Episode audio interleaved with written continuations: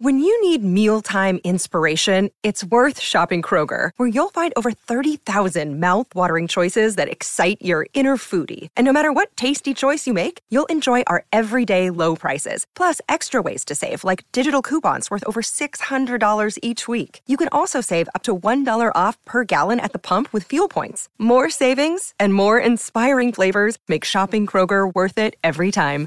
Kroger, fresh for everyone. Fuel restrictions apply. Another day is here, and you're ready for it. What to wear? Check. Breakfast, lunch, and dinner? Check. Planning for what's next and how to save for it? That's where Bank of America can help. For your financial to-dos, Bank of America has experts ready to help get you closer to your goals. Get started at one of our local financial centers or 24-7 in our mobile banking app. Find a location near you at bankofamerica.com slash talk to us. What would you like the power to do? Mobile banking requires downloading the app and is only available for select devices. Message and data rates may apply. Bank of America and a member FDIC. I'm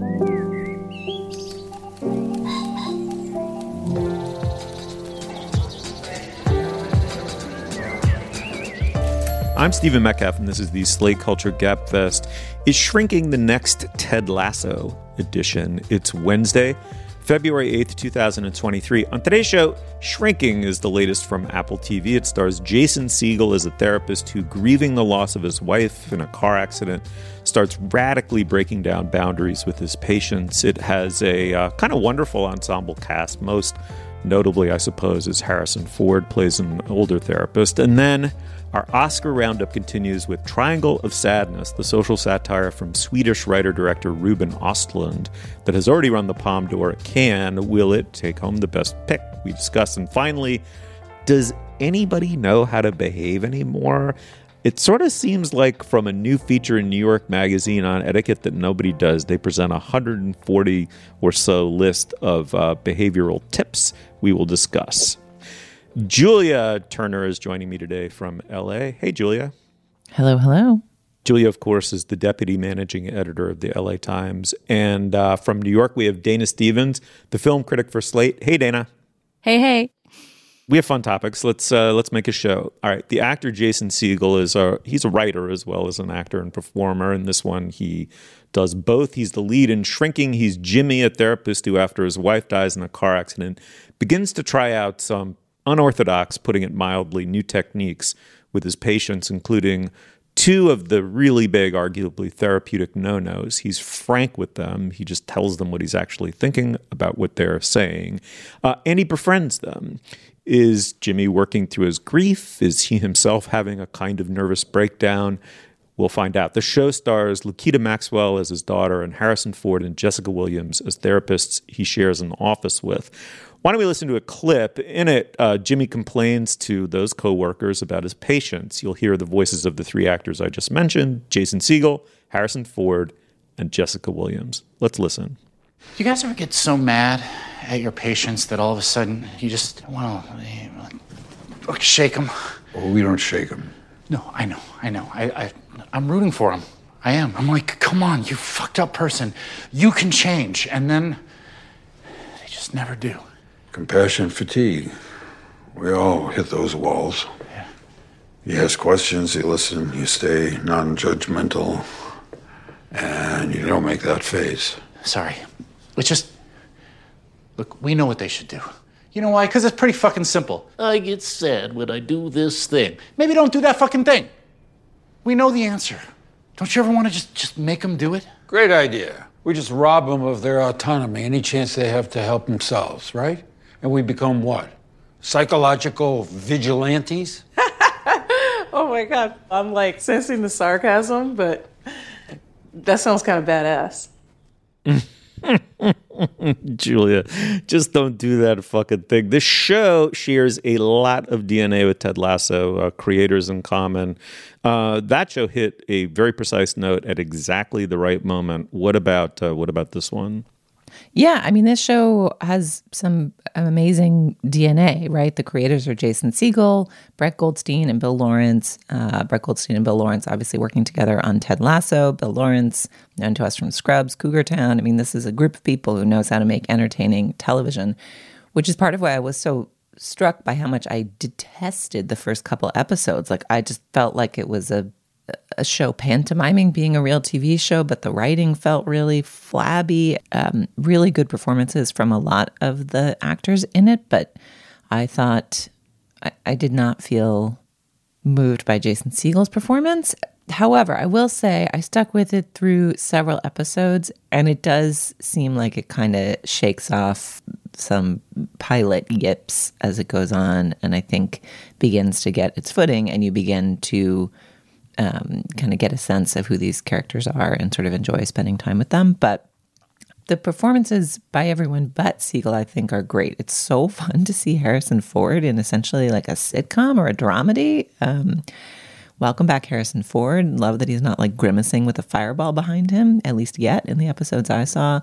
Um, just really, really good performances all around. Um, and yet, even by the time I began to warm to this show, I really I would like Dana to uh, give a disquisition on Jason Segel because I know you're a big Jason Segel fan, and I thought of myself as a big Jason Segel fan coming into this, and I think I'm a fan of lots of aspects of him, but I'm not sure acting out grief is what I think he is best at doing. What did you make of him in the show? I mean, I like this show so much better than either of you did, and uh, I've I've seen all of it that's available to see to critics right now, which is nine episodes out of the 10. I've seen almost the whole thing. And it definitely is the case that, as, as with a lot of, especially I think sitcom type shows, it takes a few episodes to find its stride. And I'm not going to say that this show makes complete sense. Its premise, like the premise of Ted Lasso, I might add, is utterly absurd. Just as it makes no sense that a coach who doesn't understand soccer would be imported to coach a soccer team. So it doesn't make any sense that a therapist who started doing things as dysfunctional, not to spoil anything, but you know, making choices as poor as the ones Jason Segel's character makes in this show would immediately be fired, right? I mean, this kind of workplace, this jibing workplace relationship that we heard in that clip that he has with his boss Harrison Ford and his coworker played by Jessica Williams, it would very soon cease to exist because he would be fired from his job. If he were to do any of these things like invite one of his patients to live in his pool house because that patient got in trouble with the law because of other bad choices that his character made yes it makes no sense and you have to suspend some disbelief to enter into that sitcom zone. But i felt like this show had such the spirit of Ted Lasso in a way, which I don't like that much as a show, but I understand that what people like about it, including you, Steve, is that it has this kind of um, this twisted sweetness to it, you know, that without denying the darker side of life and of its characters' inner lives, it finds their basic humanity and, and warmth. And that all of the relationships in it ultimately are are ones of real affection that real bonds are formed among all these coworkers and friends who meet in this unlikely way and that's exactly how shrinking felt to me and as you go through it if you watch the whole season it's almost like a um, a chamber music piece that keeps having different arrangements, you know, like characters who aren't friends at the beginning of the 10 episodes become friends by the end and other relationships shift. And there's whole shows that are just about, for example, the Harrison Ford character's relationship with Jason Segel's daughter, because he's this sort of, you know, um, almost grandfatherly figure who meets with her once in a while to talk about her loss of her mom and uh, and that relationship becomes really sweet. By the end of the ten episodes, all I can say is I really, really wanted it to be renewed because the little odd, dysfunctional, affectionate, cranky world that it created was just a world that I wanted to stay in. Uh, that was interesting. So, yes, Dana, I sort of signaled to you before we started recording that I had issues with the show. Here's what I really loved about it. I actually thought Jason Segel was good. He's like a big, shambling, lovable guy guy. Um, and, you know, I, a certain kind of not so guy guy loves hanging out with him uh, or people like him. And um, he just scratched that itch, you know, for this emo boy, I, I enjoy, I've always enjoyed hanging out with Jason Segel when he's on a screen, uh, and and I continue to do so here. I, you know, Ted Lasso dropped. It was just drop pin right into the precise moment that people might have been open to a show whose thematic subtext over and over again was human beings are basically forgiving creatures, which of course they aren't. Uh, I think you can get away with that in a sort of sports genre piece meets Fish Out of Water, starring Jason Sudeikis, if it lands at a specific month during a global pandemic. Um, I'm not sure now, and I'm not sure with therapy as its background, it quite works. And there's some disbeliefs just won't get suspended, right? And every it wasn't just that Jason Segel is a seriously unboundaried therapist who would be delicensed in the first two seconds after he'd done, you know, his first sort of unorthodox you know pop in into a person's life or or you know he does a variety of things that no therapist would do. Um, but it was it started to seem as though every single person on the show had a serious boundary issue issue you know um, I thought Jessica Williams marvelous as the young therapist in his office. She's incredibly funny. Every line is delivered with a little English on it. You know, it just has this little spin to it. Uh, I don't think that's overdone. I think it's beautifully played. She's terrific in this show, um, and yet she in episode two demonstrates a massive boundary issue that no adult human being, much less trained therapist, would ever. Um, transgress in exactly the way she does in that episode. That's when I began to think, oh, this is fucking absurd. Um, and you wouldn't think a show like this could be irresponsible, but I, I want to, but it felt like it. I want to say one other thing. Here was the note I made right after I made that note. I wrote down, then the fucking thing made me cry. You Apple TV Plus. Apple TV Plus, if that is your real name.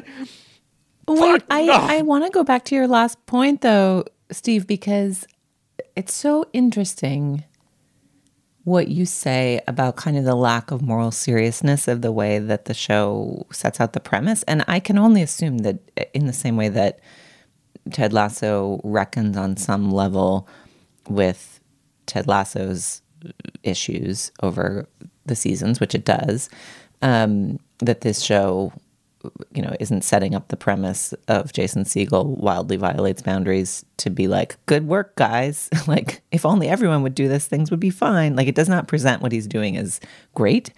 But I actually felt like I, I really enjoyed Ted Lasso, like late. I think I was on leave when you guys talked about it, or I forget, but I missed the episode where we talked about it. So I caught up on it late and really, really loved it, like everybody. And then in season two, I was like, wait, this show is so weird it's a simulacrum of an excellent show, great characters, funny writing, but like the moral compass has just gone out of the writer's room completely and they have characters doing totally insane and immoral things. And it's like there was no one in the room being like, uh, it would be totally inappropriate for character X to have a relationship with like young employee Y, and yeah, we're yeah. meant to be cheering about it. And in fact, it's like disgusting and horrifying, and all of the emotional beats of the show are corrupted by the the like lack of adult judgment in your writer's room. Yeah. And I don't know. I mean, I, I doubt that Dana would come away from nine episodes loving the show if it didn't um, ring a clear gong of moral beauty by the end of it. But I, I, I didn't feel trusting. I felt like the show wanted me to have indulgent fondness for Segel's behavior in a way that I didn't. And I'm I'm I just want to come back around to him as a performer because I have always responded before to his shambling goofiness. I I just sort of felt like he was outclassed by the other actors here and that he's a great writer and a, and you know he, he's done all kinds of amazing things and I've certainly enjoyed him as a hangout guy. I watched a lot of How I Met Your Mother. Really enjoyed him on that show. He, a lot is asked of him here for him to be grieving, manipulative, distant with his daughter, you know, have all these complicated relationships. And I sort of felt like he was playing pantomime, kind of like there's a scene where he's out of shape and he's hiking up a hill with an in shape person. And he's like grunting and heaving and practically bear. Like it was not a believable, it was so oversized, his version of middle aged out of shapeness. Like, if you're that out of shape, you sort of don't do the hike or you do it kind of differently or you pot. Like, I just, I didn't buy it. There's a scene where he is crying on a bike because he's trying to experience grief listening to Phoebe Bridgers. And I was like, that's not, I don't, you're like doing a meme of, of grief or something. Like it didn't, it, right. it, the, the broadness that has sometimes made me really laugh really felt out of sync with the role. And I'm curious, Dana, whether for your response to that, as someone who's both a fan of his and who's seen him settle into the role over the episodes, what am I missing there? I mean, for one thing, he's doing something different than he's ever done, right? He always plays somebody who's who's sweet and lovable and while his his character in this show has those qualities underneath. he certainly starts off the season in this. I mean, that's sort of the premise of the first episode, right? Like he is being a horrible dad, a horrible neighbor. You know, he's doing cocaine with hookers in his swimming pool in the middle of the night while his teenage daughter is trying to sleep in the house. I mean, he's pushing his unlikability further than he's ever pushed it. So it it is unusual to see him in that role. I mean, of those two scenes you just mentioned, I guess I see what you mean about him overacting in that hike scene, but I was laughing like hell at the Phoebe Bridgers moment. and I think that's something that this show does really well, which is combine a serious story about grief with a lot of somewhat slapsticky comedy and and make that fly. The Harrison Ford character also has, and I won't reveal what it is, but he, he also has a, a very difficult thing that he's struggling with in his personal life, which he's constantly making dark jokes about. And yeah, I mean, I have to agree with you that probably Harrison Ford is is the is the MVP of the show more than Jason Segel is. But given that Segel is also one of the co-creators and that I'm just interested to see where he's pushing his career, I kind of like that he co-wrote a role and a, and a show for himself that is not the typical, you know, forgetting Sarah Marshall movie I love, but you know, the the adorable and victimized Jason Segel. Okay, well, we're kind of sort of split on this. I'm going to go back in. I flicked it off after a boundary got broken in episode three. I was giving it yet a third strike. And anyway, um, it's shrinking. It's on Apple TV Plus, starring Jason Segel. Check it out. And Let us know what you thought. All right, moving on. Apple Card is the perfect cashback rewards credit card. You earn up to 3% daily cash on every purchase every day. That's 3% on all your favorite products at Apple, 2% on all other Apple Card with Apple Pay purchases, and 1% on anything you buy with your titanium Apple Card or virtual card number. Visit apple.co slash card calculator to see how much you can earn. Apple Card issued by Goldman Sachs Bank USA, Salt Lake City branch. Subject to credit approval, terms apply. This is the story of the one. As head of maintenance at a concert hall, he knows the show must always go on. That's why he works behind the scenes, ensuring every light is working, the HVAC is humming, and his facility shines. With Grainger's supplies and solutions for every challenge he faces, plus 24 7 customer support, his venue never misses a beat. Call clickgrainger.com or just stop by. Granger, for the ones who get it done. All right, before we go any further, this is typically where we discuss business. Dana, what do you have? Stephen, our only item of business this week is to tell you about the Slate Plus segment that's coming at the end of the show. This week, we're going to be talking about the closing of Noma, a legendary restaurant in Copenhagen, Denmark, that for several years in a row was named the best restaurant in the world. I think regularly appears on lists of the best restaurants in the world, was also an extremely influential one. It opened 20 years ago and it's going to be closing this year. And the chef, Rene Redzepi, legendary chef, is going to start a new kind of enterprise. We we're talking about that in part as a way of talking about restaurant culture and fine dining and where astronomically expensive fine dining is going in the post pandemic era, but also because, and this is, I guess, a bit of a spoiler, Steve has a personal experience with the restaurant Noma. As longtime listeners know, he's a big Scandinavian fan and Scandinavia traveler. And uh, he has actually had uh, years ago a personal experience at the Noma restaurant. So we'll discuss that in the context of our Slate Plus segment. If you belong to Slate Plus, you'll hear that at the end of our show. If you are not, you can always join up by going to slate.com slash culture plus. There, you will sign up to get ad free podcasts, bonus content like the segment I just described, and of course, unlimited access to all of the great writing on Slate. You'll never hit a paywall when you belong to Slate Plus, and you will also be supporting us, our work, and the work of our brilliant colleagues. These memberships matter a lot for our magazine, so please sign up today at slate.com slash culture plus. Once again, that's slate.com slash culture plus. Okay, Steve, what's next? All right. Well, Triangle of Sadness is a sprawling social commentary from writer director Ruben Ostlund. He of uh, Force Majeure and The Square, which uh, also won the Palme d'Or before this one. The story here follows a young and very, very beautiful couple. They're both models whose relationship is already seething with resentment about money when, thanks to her status as an influencer, they get comped for a luxury cruise. Uh, it's on a boat that caters to the super, super duper rich. What follows is a pretty wild social satire. It's very hard to summarize without spoiling. I'll say only that it wildly combines uh, John Locke, Lena Wertmuller, and Gilligan's Island all in one crazy blend. It also stars Charlbi Dean, Harris Dickinson, and in a really, truly a breakout performance, Dolly De Leon is the ship's head toilet cleaner. In the clip we're about to hear, the captain of the yacht, who's played by Woody Harrelson, gets progressively drunker with one of his guests, a wealthy Russian sort of oligarch type played by Zlatko Burić. The two of them start exchanging quotes about communism and capitalism and a sort of dueling banjos of political zingers. Uh, let's take a listen. okay. Classic. the most powerful single force in the world today is man's eternal desire to be free and independent. Kennedy. Okay. Freedom in capitalist society always remains about the same as it was in ancient Greece. Freedom for slave owners. I know. Vladimir Lenin. School. Ah. Russian capitalist and an American communist. Oh. On a $250 million luxury yacht. On a $250 million luxury yacht. All right. Well, Dana, uh, let me start with you. Uh, Ostlund is a very distinctive auteur. Uh, this movie, as I understand, really fits in with the preoccupations and style that's made him famous. What did you make of this?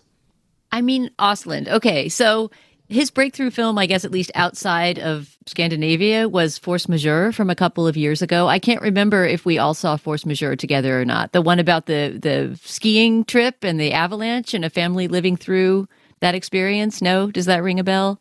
I, it rings a bell. I never saw it.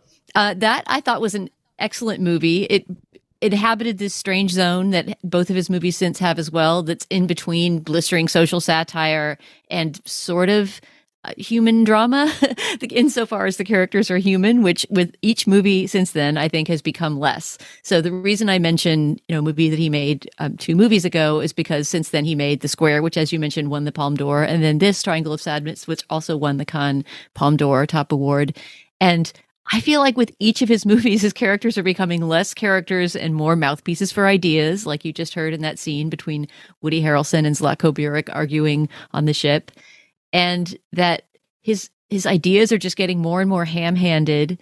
And I don't know. I thought this was a very bad movie, and and that the Square, the movie that came in between, which is a satire of the art world, not unlike this, but you know, sort of satirizing the the world of um, art traders and artists and dealers.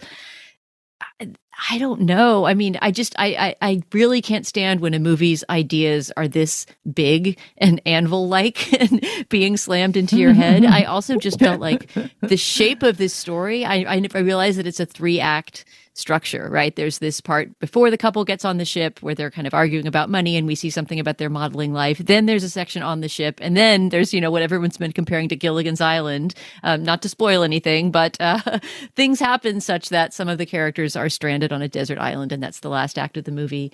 Um, I just didn't feel like those three parts of the story hung together in any way. I, I don't know. I just I, there's something about the attitude of Ruben Ostlund toward his audience, and I think A.O. Scott in the Times really gets at this when he talks about the sadomasochism of his filmmaking. This just all kind of about how bad he can make you feel and how gross he can be, and you know, there's this much talked about scene that's all about vomiting because there's a wave of seasickness and food poisoning on the ship, and of course, right, the social satire is evident that even these very fancy people on a 250 million dollar luxury yacht are subject to the same biological processes as the rest of us, which is sort of how we all end up at the island as well. And it's just, I get it. Why is it two hours and 20 minutes long? Why? I, I, no more for me. I'm done with Ruben Ostlund unless he turns the ship around. What do you think, Julia? Don't be a crapulent hypocrite. Um, what did you make of the this anvil, or did you find it more subtly wrought than Dana? I enjoyed it so much. I love it. Oh, I love it. I I was thinking I was I, I basically I had whiplash with all of our topics this week because I really thought shrinking like barely worked and then I read all these raves and then I thoroughly enjoyed Triangle of Sadness and then read all these like pans in the spirit of Dana's comments just now, which is that the political ideas are facile and broad and stupid, and the it's so obvious what he's trying to say, and he seems so smug and self satisfied in the obviousness of what he's trying to say. And it it made me wonder what I had enjoyed about the film. And I think just because you have facile political ideas doesn't mean it isn't fun to watch a bunch of people being skewered for their ridiculosity and for different vectors of ridiculosity. And I really found that actually, contrary to what you said about everybody being a, a big anvil of a political idea, Dana, I thought that the portraits of kind of human dynamics of exploitation and manipulation were wrought with more subtlety. And yes, there's kind of the overlayer of goofy political ideas, but that scene of those two exchanging giant political ideas the point of that scene isn't wow these political ideas are interesting or wow mm-hmm. the marxist yeah. political ideas are the good ones like both of those men are idiotic buffoons whose use of political ideas is fatuous and stupid like we're not supposed to think like wow one of those guys sure has it right and these rich sickos are all you know vomiting everywhere it's they're all everybody from the richest person on the boat you know, down to the the um, poorest person we spend time with has the capacity for human manipulation and exploitation that's part of their place in the social hierarchy mm. and also separate from it. And I, you know, I wouldn't make the case that this film has the most surprising ideas or the most subtle uh, exploration of humanity under capitalism or, or whatever one might want to be able to say about it. But I just found the performances really strong and subtle, and the writing of the dyna- the interpersonal dynamics lively, interesting, surprising, and kind of fun and funny to be around. And so it was mm-hmm. sort of having yeah. a little bit of a romp near these interesting ideas. And yeah, I didn't feel anviled. I felt I felt uh, entertained. Uh, okay, I'm chomping at the bit here, so I have to dive in. I I loved the first third to half of this movie. In fact, that was almost precisely the moment it started to lose me. It it it you know improbably the so beginning with with um, Yaya, the beautiful young model, and her boyfriend. Um, you know, she's an amazing. He, they're both amazing characters because improbably Ostlund has taken these two like annoyingly good-looking people and turned them into completely believable human beings, right? With an actual dilemma, which is that they can only monetize their looks so much, right? They're at a level where they have a career, hers is more successful than his. Like there's a precision about what their economic position is in society vis-a-vis this astounding, you know, accident of birth, which is their looks, and how she realizes the only real way to cash it in for her because she's a, a, very very successful but model but not a supermodel what she is as an influencer is via her influencing to meet a super rich guy and she's very cynical and very blunt about that but in a way and it's partially the performance of this really astonishing actress Charlbi Dean who I only found out when I Googled her as I was watching it because I'd never seen her before, is sadly deceased. She died last August uh, from um, complications from sepsis. But unfortunately, that's another story. But in this movie, she's so incredibly alive as this character that even as she's saying these somewhat despicable things, you still kind of love her and you understand her predicament. And I, I thought, and and I thought the sat the funny thing is the initial satire of the fashion industry is incredibly precise fly on the wall satire making of the highest level. I had no idea what this movie was about. I hadn't seen his other movies. I was totally captivated and thought i was in for that movie about the two of them in this world. But then you know we moved to the yacht and the yacht kind of worked for me and I liked how weird Woody Harrelson is, this captain who doesn't want to captain the ship anymore, and is sort of captain abscondus. You know, he just doesn't refuses basically to to to pilot it anymore or interact with the guests. And um, it's literally when the boat begins to rock that he goes crazy. He goes into this kind of lurid fever dream in which the satire suddenly flattens and then it becomes inc- really problematic julia. I was surprised that you noted this as a subtlety or strength of the movie. There is a problem with a satire that gets this pitiless which is are you in a state it, oh, the movie almost argues that humans are so fallen by nature that in a state of nature all they're going to do is recreate the tendency to hierarchy and exploitation. At which point, there's a kind of smug self-regarding nihilism that's the only like a smug inertia that's the only takeaway from the movie. Like we can organize society however we want. Human nature is the transcendent thing. And at the end of the day it's eat or be eaten. It's like it's that dana is where it really lost me it's that utter cynicism which is a, a form of um, it's exactly the decadence that this movie thinks that it's satirizing Yeah, well, I mean, I guess I guess I felt that sour nihilism from the very beginning. You know, so to me, I was just I was a solid no on this movie all the way through, and probably would not have finished the movie if we were not talking about it on the show. As an intellectual argument, I totally get and respond to the idea that the plot of what happens in the third act feels nihilistic. It is saved for me by the incredible performance of Dolly De Leon as Abigail, who Yes. is, you know, on the ship. She um, has one social position, and on the deserted island, she achieves a new one. And I don't want to say more than that for folks who want to see this movie, which I would encourage you to see because it's very Yeah, funny and fun. um, but her performance in that role, I, I mean, again, this is this is the unanvilness of the movie to me. Like the the kind of schematic of how the power dynamics shift on the island is kind of uh, eye rolling, obvious, and boring. I mean, all half of those quotes that they say to each other are quotes that were like in my quote book at camp in seventh grade. Like they're they're the the level of the level of sophistication of the political thought is like I, I'm a bookish seventh grader who like wants to think I have political thoughts. You know, probably not the not the Maggie Thatcher ones, if I'm remembering correctly. Um, but the portrait of human behavior within these social structures, I think, is really acute. And these performances of sort of uh, how their relationships evolve, I found really believable and kind of charming. And um, again, I get I get that as described, this movie sounds incredibly like the bore at the party that you don't want to sit next to. But I actually found like the experience of watching this movie kind of like standing yourself in the corner of the party with a really good people watcher and kind of observing the dynamics. And I enjoyed that a lot.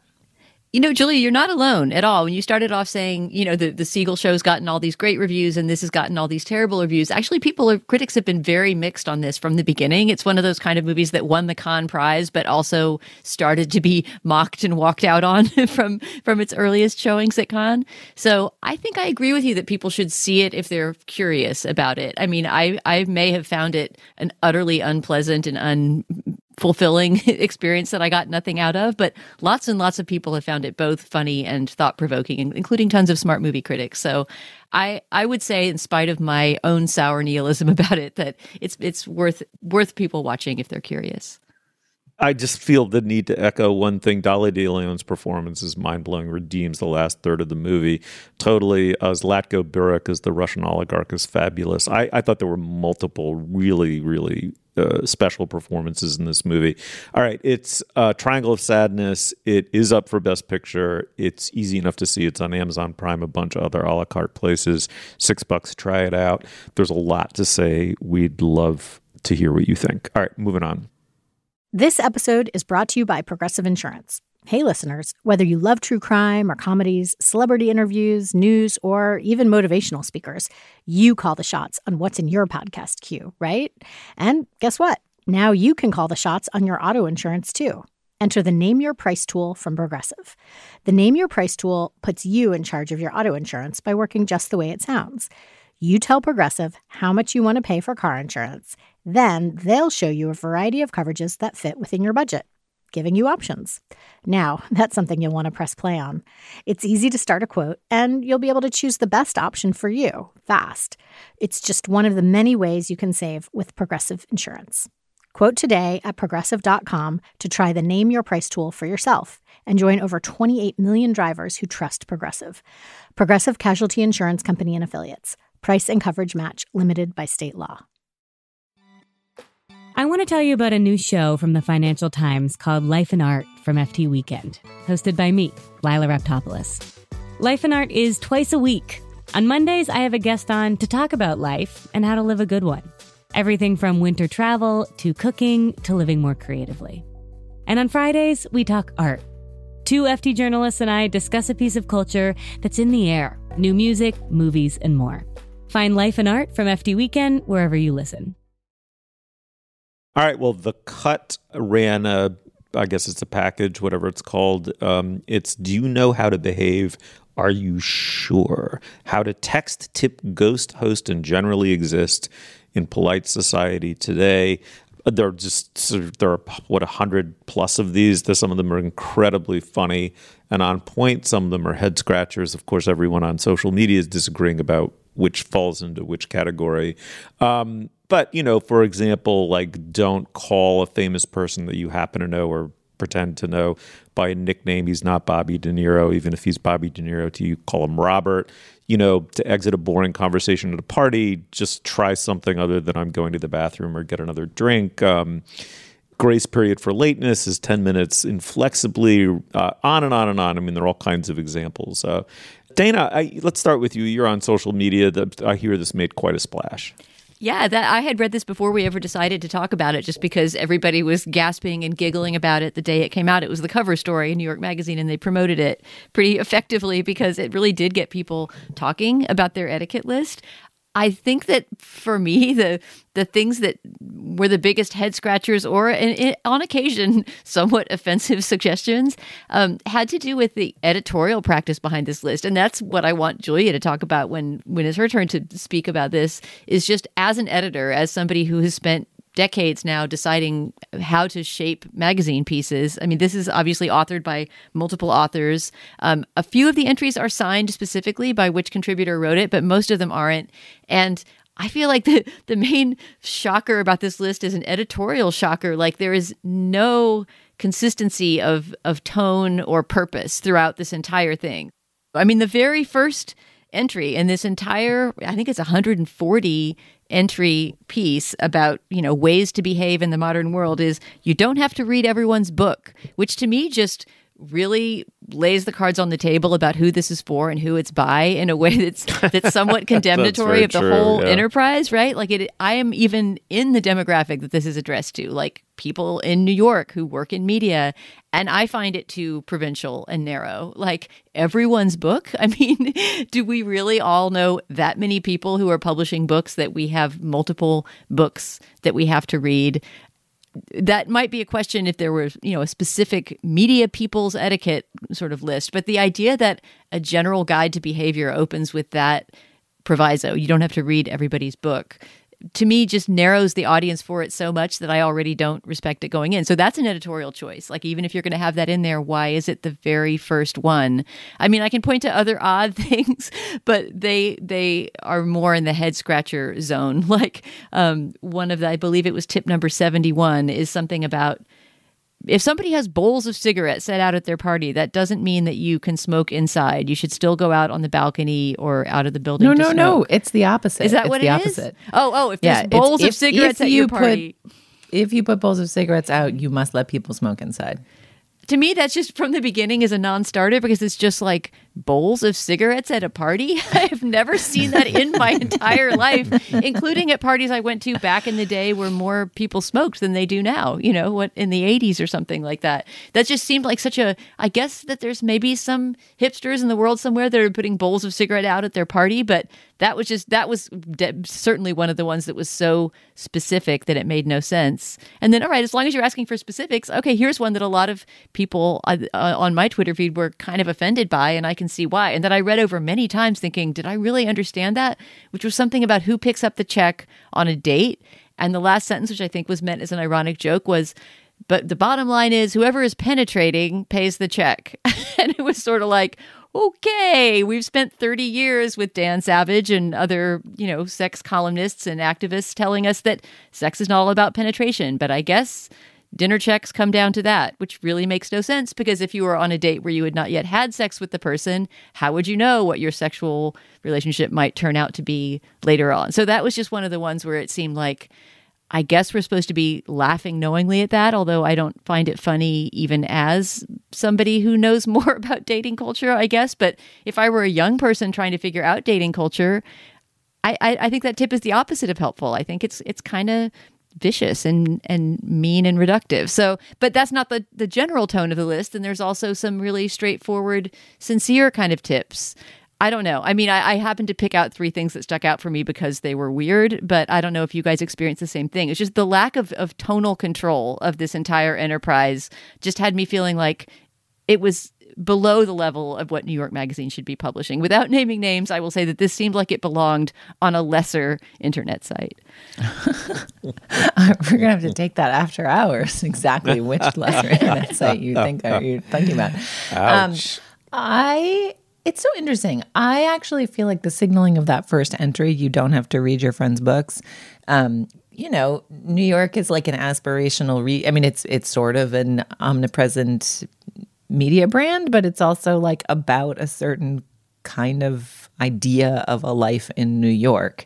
And I think starting with that one, I bet, was a very intentional choice of signaling that this is rules of etiquette for a particular, possibly imagined set of people putting out bowls of cigarettes at parties, but but kind of an idea of a New York person, um, which you know, is the is the magazine's right to do, of course. I think the point about tonal wobbliness though is interesting because because that that tone is very arch. Like we're imagining set of rules for a kind of like hyper literate, sort of elbow rubby. I mean, there's also uh, several people have amusingly skewered the fact that numerous rules are about like what to do when a famous person is among you, which is also just like not a not like a common problem, but it is kind of a New York problem. You do end up sometimes with a notable person at your table or your party or something. It, like it, the the kind of ludicrous um, elevation of the specificity uh, seemed like part of the point. But then there was this separate point in the intro, which is during the pandemic, we all forgot how to relate to one another. And so we're going to tell you how to do it.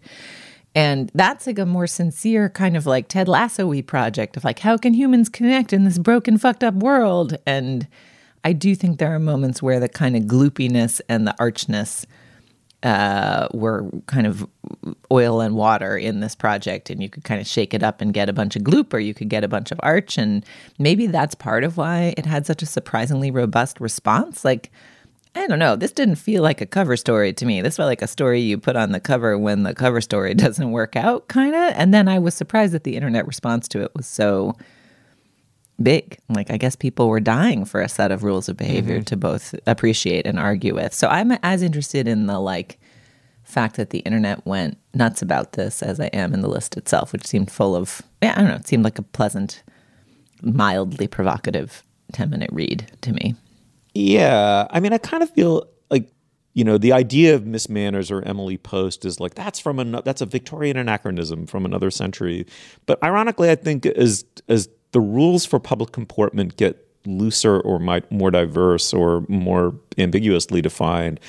People's capacity for private judgments and sort of post-mortems where you deconstruct how fucking annoying someone's behavior was or you know how what their faux pas were like intensifies. So i do think we live in this what this revealed to me in part because of its i agree dana editorial weakness which is that it's just a chorus of you know this kind of discordant chorus of too many voices.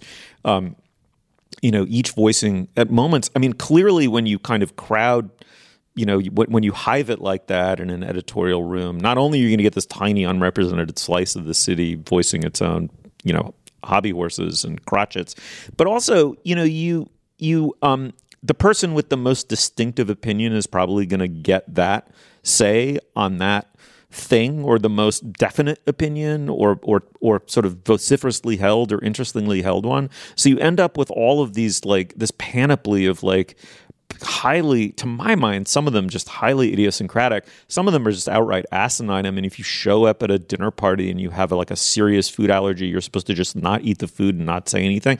Um, i thought the most interesting entry also had the most revealing sentence in the whole thing. They asked a, Mich- a server from a Michelin starred restaurant in the city to address restaurant behavior. And this person said, People don't know how to behave, but no one's ever known how to behave. I mean, I would say that people know less now than they ever did nonetheless, that was very. I thought that was jumped out to me. People don't know how to behave, and and actually every child development ex- expert has shown that what really fucks kids up is ambivalence. Uh, the half-stated, the shifting standard, um, you know, am- ambiguity is an incredibly anxiety-inducing affect. Um, you know, and the lack of obvious public authority is what makes this both. It, it, it services that lack of public authority that's made people anxious. At the same time, it just it just inflames it, right? You're like, holy shit, I do everything wrong, and who are these fucking assholes? And then I'm privately judging these private judges who've publicly aired their judgments. It just strikes me as an insanely unhealthy exercise. Uh, I love that, Steve. I mean, um, I guess maybe that's part of what the nerve is, though. Like, I do think people are sort of confused by the ambiguity around behavior. And so maybe part of the electricity of the response to this is that it both is attempting to solve a real need. Like, it is very clarifying. Like, you're allowed to be 10 minutes late, but any more is rude. Love that. I in my mind, I think I would have put it at six. So okay, we'll call it ten. Um, on the other hand, the fact that this list itself can't, you know, it's it's the same as like moving from prime time TV three options to, you know, let a thousand streaming services bloom. Like, is this a set of rules for humans, for the Ted Lasso watchers among us who just want to be kind and nourishing, or is this a set of rules for people who, you know, for like the 800 people who go to a very specific subset of book parties in New York City. Like it itself can't decide, which is a demonstration of the problem of like what even are the rules. Um, so maybe it's maybe it's that we're all floating in ambiguity, and that is why everyone seized upon this this list. This list was the door that they're clinging to after the Titanic, and we we're uh, you know grabbing onto it and pulling it under and making it useless as we fight with it. I mean, Julia, I wish I could I could go with that reading of it. I would be more forgiving of this list if I felt like it actually did feel like a door a door being extended to the sinking Leo that we all feel like right now in these this, these pandemic mid post pandemic days. But once again, I just feel like I, I, felt a sloppiness behind this whole endeavor that just really irritated me. And there were pieces of advice in there that are actually the opposite of what I would like. So I will say this to, to listeners and to you too. If any of you are at my place staying overnight, as Steve once did, I can't remember why, Steve, but you once crashed here.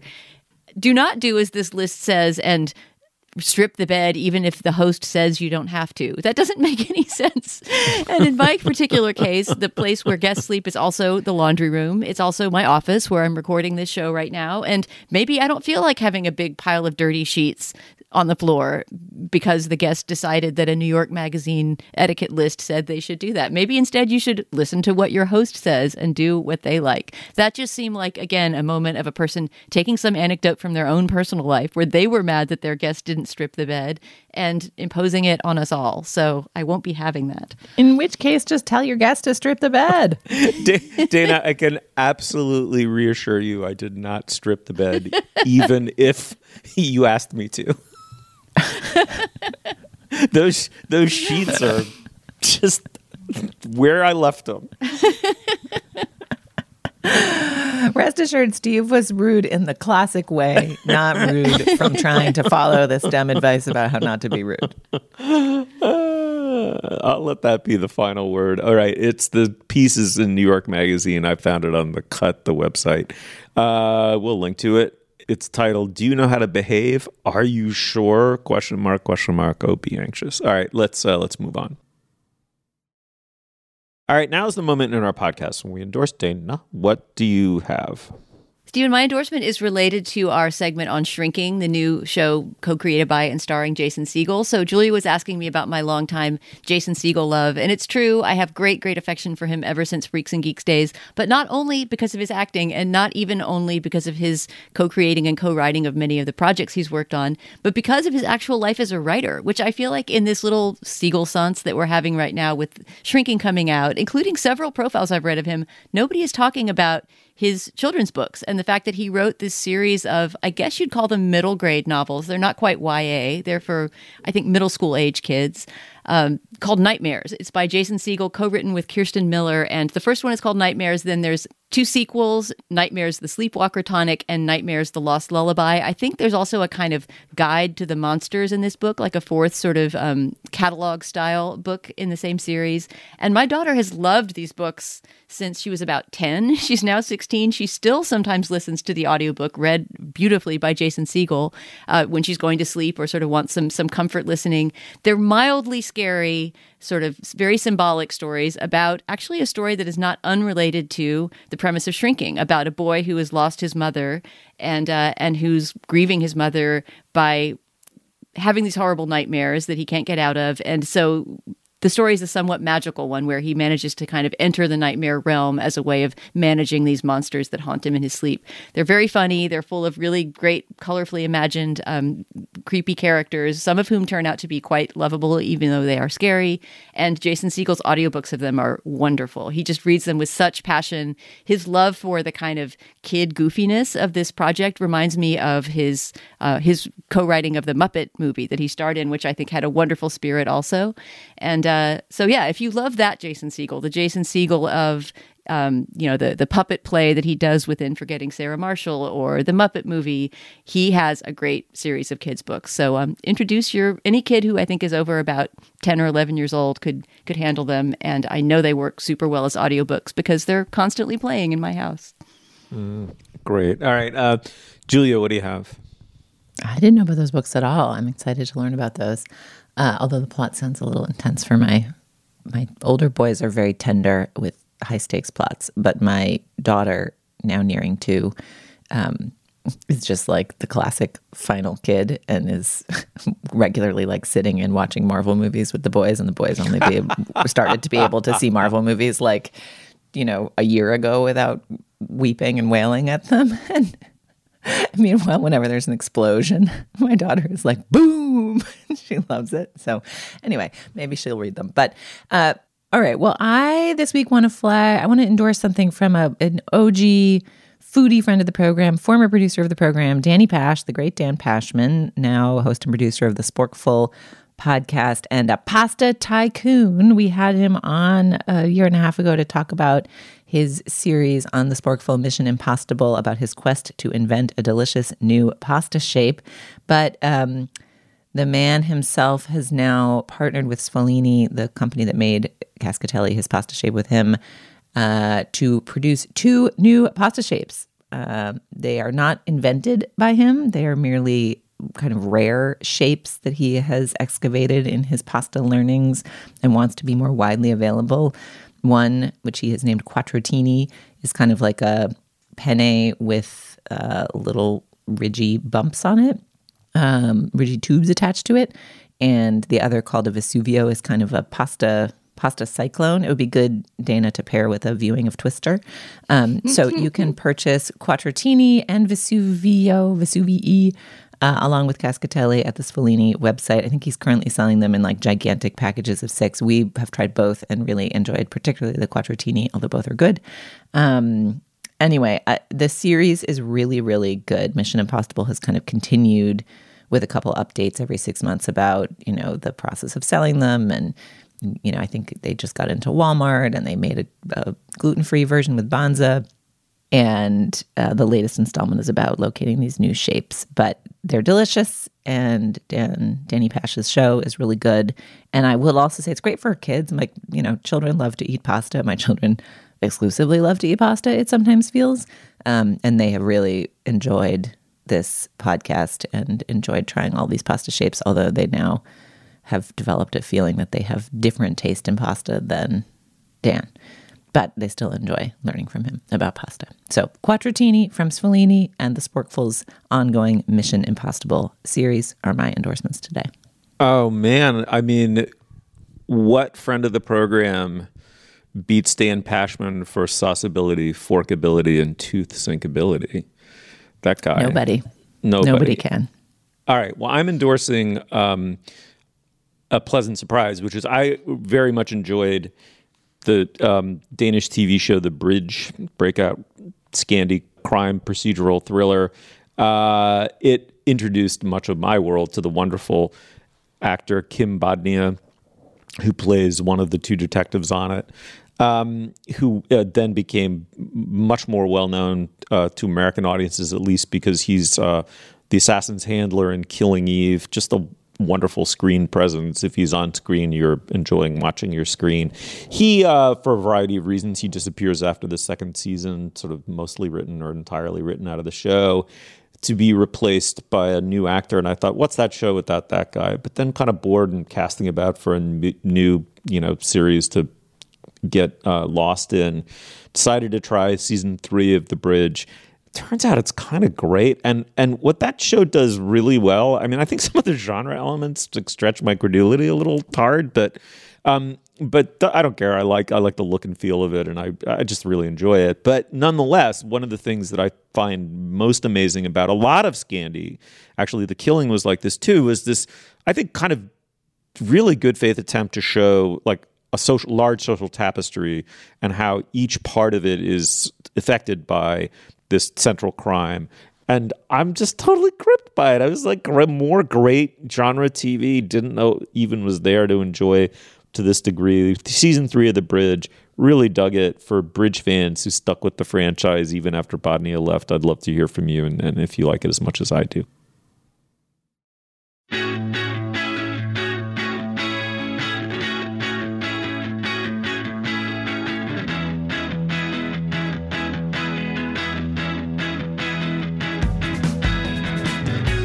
Julia, thank you so much. Thank you, Steve. Thanks, Dana. Thanks, Steve. You'll find links to some of the things we talked about today at our show page. That's slate.com slash culturefest, and you can email us at culturefest at slate.com. Our introductory music is by the composer Nicholas Britell. Our production assistant is Jessica Balderrama. Our producer is Cameron Drews. For Julia Turner and Dana Stevens, I'm Stephen Metcalf. Thank you so much for joining us. We will see you soon.